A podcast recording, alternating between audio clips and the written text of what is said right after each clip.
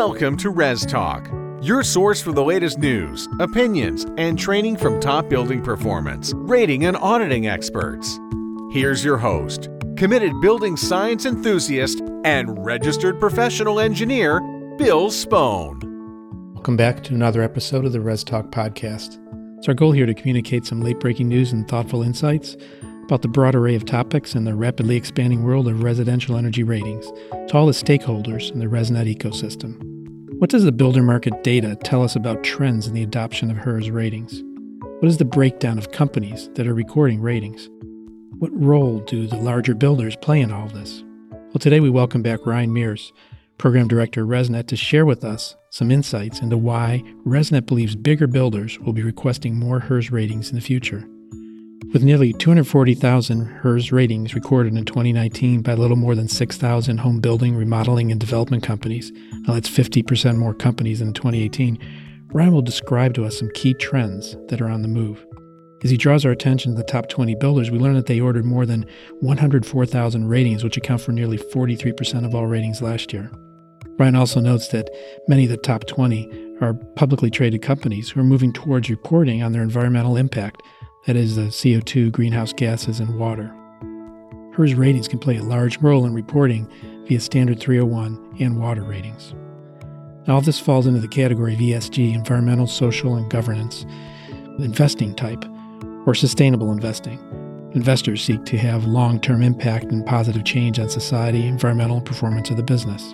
In our conversation, Ryan reveals these and more stories that are told by the data. So listen in as we talk to Ryan Meres about the topic of bigger builders and more HERS ratings. Welcome back to Res Talk, and welcome back Ryan Meres. How you doing today, Ryan? I'm doing well, Bill. How are you?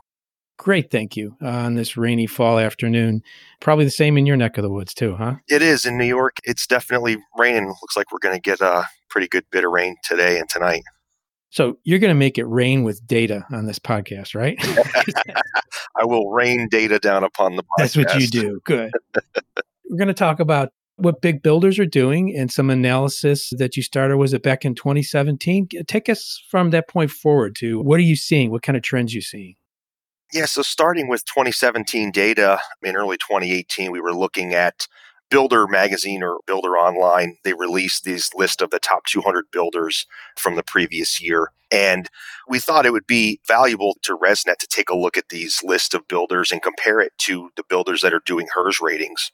And when we did that first analysis, we didn't release anything, but we decided that with 2018 data back in the middle of 2019, we decided to release a short article summarizing what we found.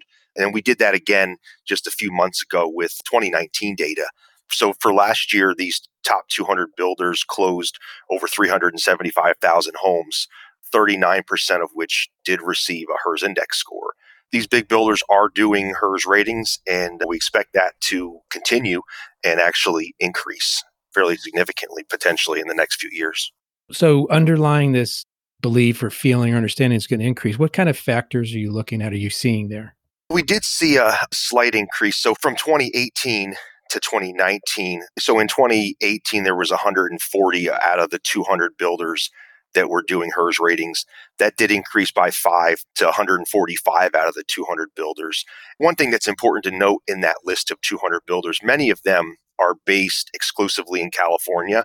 So we don't do very many HERS ratings at all in California. And so that's one of the reasons that that number is actually a little bit lower. If we took out the builders that were exclusively in California that and didn't count them, it would be probably close to about 85% of that list building outside of California is doing HERS ratings. Do you know like about how many were built in 2019 across the board? How much do the 200 top builders make up in terms of the total market? So those 200 builders did. So let's start with the 18 publicly traded. So of that list of 200, there's 18 builders that are publicly traded, and those are some of the largest builders in the country. And they did 96,000 HERS ratings last year, and that's up over 20,000 from the 2018 numbers. That represents about 40% of the total closings from those 18 companies last year. So that syncs with the 39%. What are some of the trends? You did mention publicly traded, so there must be some aspect, something underlying there which got you interested in that or something that revealed in that data. What's up there? If we took the top 20 builders, which includes almost every one of those 18 publicly traded builders, back in 2017, they were responsible for a little over 79,000 ratings. And then that increased in 2018 to almost 93,000 ratings. And then last year, that was up over 104,000 ratings.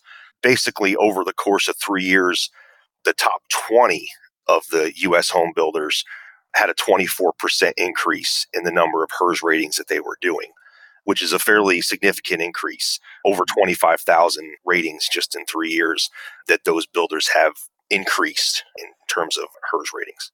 So some of it must come from awareness from the marketplace and I mean homeowners, home buyers, and then some of it must come from promotion by the builders. Any kind of not maybe hard numbers on that, but any kind of feeling how that kind of parses out.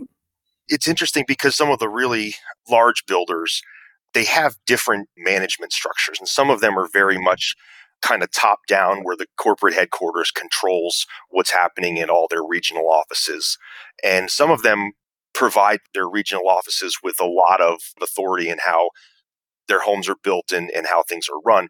And so what we're finding is that some of these large builders where they do pass the authority down to their regional offices and their divisions, some of those regions they choose to do HERS ratings and some of them don't. And sometimes that's based on competition in the local market. And other times it's just they'll offer HERS ratings, but it's almost like it's an add on instead of a standard feature. It's something that a homeowner can say, Yeah, I'd like to have my home HERS rated, or I'd, I'd like my home to be Energy Star. So those choices are left to the homeowner, whereas some builders will just commit. Our Energy Smart builders have committed to doing 100% HERS ratings on all their homes. That list keeps growing. I see uh, announcements in the newsletter. Do you know about how many builders make up the Energy Smart that have committed to that 100%? I think there's over 200 on there now, but yeah, fairly large number. In terms of HERS ratings, there was more than 6,000 builders that did HERS ratings last year, and many of them are doing 50 ratings or less, and some of them are doing just a couple. The custom builders that may only do a handful of homes each year, but they're still committed to doing, say, 100% HERS ratings. Just for perspective for the listeners, do you want to share some of those top 20 builders? Yep. So we do list them in the article. So Ashton Woods, Beazer Homes, Clayton Properties Group, which owns a number of smaller builders. I guess what I should preface this with is that a lot of these, there's been a, a lot of consolidation within the home building industry. And many of those 18 publicly traded builders that I mentioned have acquired smaller regional builders in order to expand their market footprint and diversify their risks a little bit. There's certain home building markets in the US, especially some within the Midwest, where they can depend on being able to build and sell a certain number of homes every year, almost regardless of the market conditions. So they choose to kind of diversify their home building portfolio to manage that risk. Whereas certain markets, you may see they may be very risky. They may be able to sell a lot of homes, but there's a few things that kind of control the economy there. And when the economy goes down, they're not able to sell as many homes in those markets. So some of these builders actually own a number of other smaller companies. And Clayton Properties Group would be one of them. DR Horton is the largest by number of closings. They closed over 58,000 homes in 2019. David Weekley, Highland Homes, Hovnanian, KB is one that we work with quite a bit. Lennar is a big one. They're doing a lot of HERS ratings. MDC Holdings is listed. That's Richmond American Homes. And then MI Homes is another one. Mattamy is a, I believe they were a actually a Canadian builder that crossed into the U.S. Meritage is a big one. Mungo is a smaller, I wouldn't say small, but a, a more regional builder. NVR, Perry Homes, the Pulte Group, Taylor Morrison, Toll Brothers, and then Tri Pointe. That's basically the top 20 builders that were doing HERS ratings in 2019. Is there something other stimulus for this the understanding that they'll be requesting more HERS ratings besides general trends? Anything else? Anything you're getting calls on or anything like that? One of the things that we've been approached by several of the larger builders just within the last couple of months has been related to ESG. So, ESG is environmental, social, and governance reporting. And this is back in January, the large global investment firm BlackRock announced a commitment to making sustainability their new standard for investing. And this environmental, social governance structure is one of the things that's used in evaluating companies. And so, where ResNet comes in is really on the environmental side. And as investors push toward this green and sustainable investing, they're looking for companies that are paying attention to reducing their environmental impact. That can be climate change, CO2 emissions, but how they handle the land that they're developing, that kind of thing. And also water efficiency and water usage is another area on the environmental side.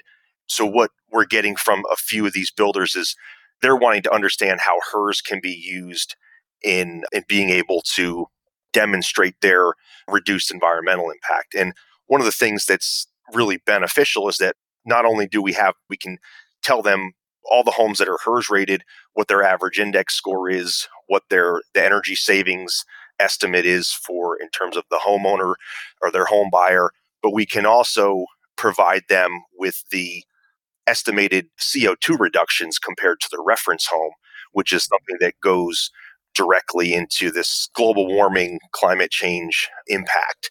And so that's something that they're interested in. And we've been working with a few of them to help them understand their HERS data and how it can play into this environmental reporting.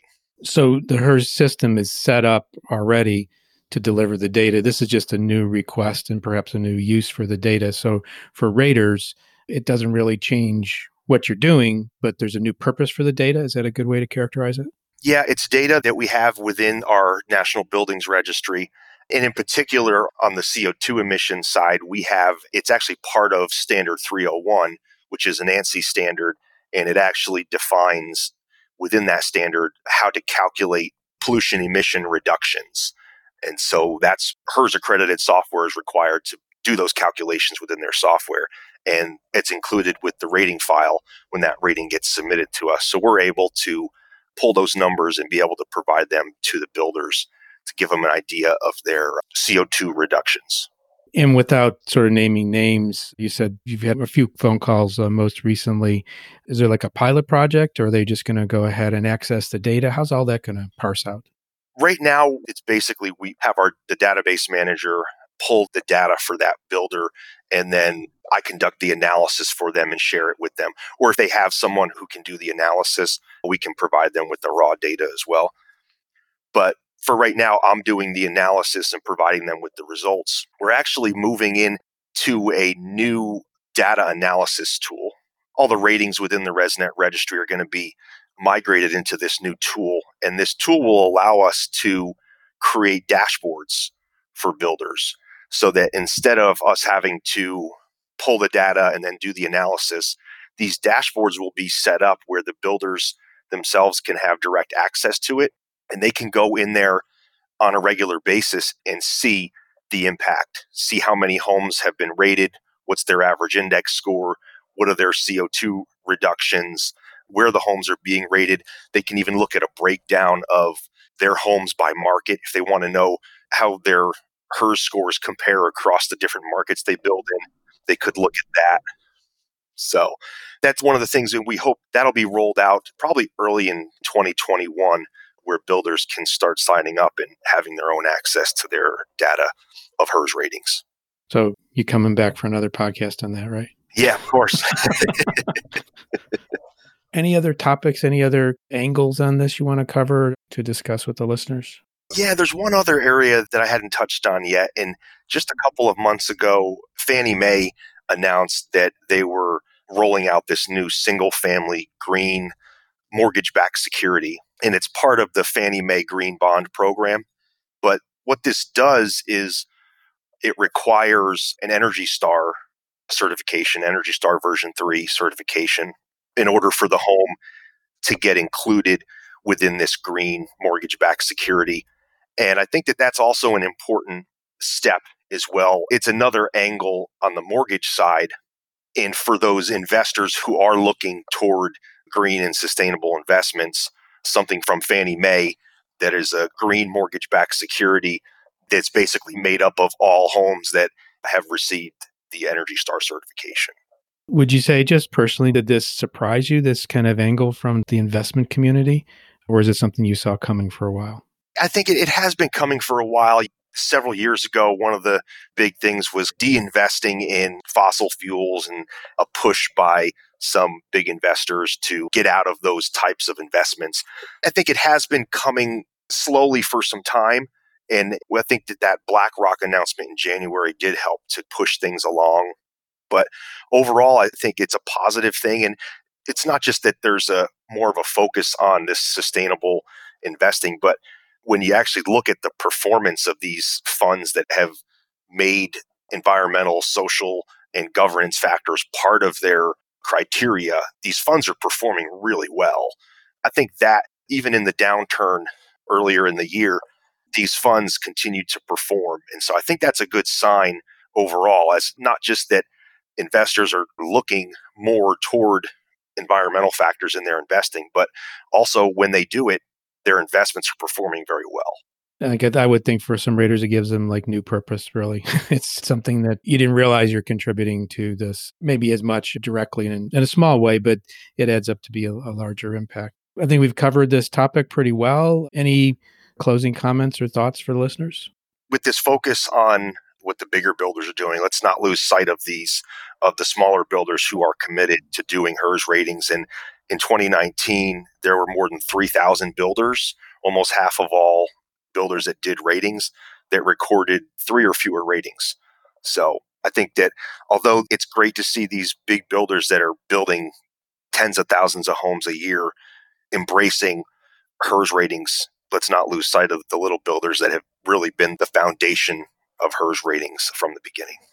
Very good point. I want to thank you for coming on the podcast today and giving us some insight about why builders, especially big ones, will be requesting more HERS ratings in the future and cover that topic very well. And sounds like there's some follow on points coming about the data and some of the other activities we mentioned today to follow up on in the future. Absolutely. Thanks for having me on, Bill. You're welcome. Thank you for listening to this episode of Res Talk and Ryan as he talked about big builders and more HERS ratings. If you're pro in the building market, surf on over to resnet.us slash professional to learn more to join the email list, or you can find Resnet on Facebook or Twitter. A quote for today, related to our topic, this is by Brittany Kaiser, an American businesswoman. Data is the most valuable asset in the world.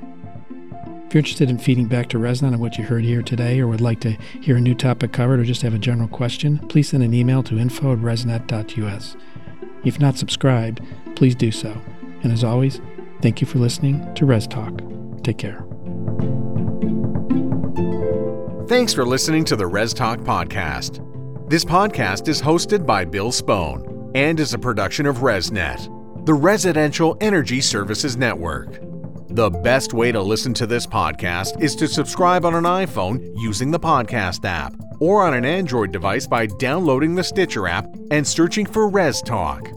If you are willing, a review on iTunes or the podcast app will help others find the show and would be very much appreciated. We look forward to talking again soon on Res Talk.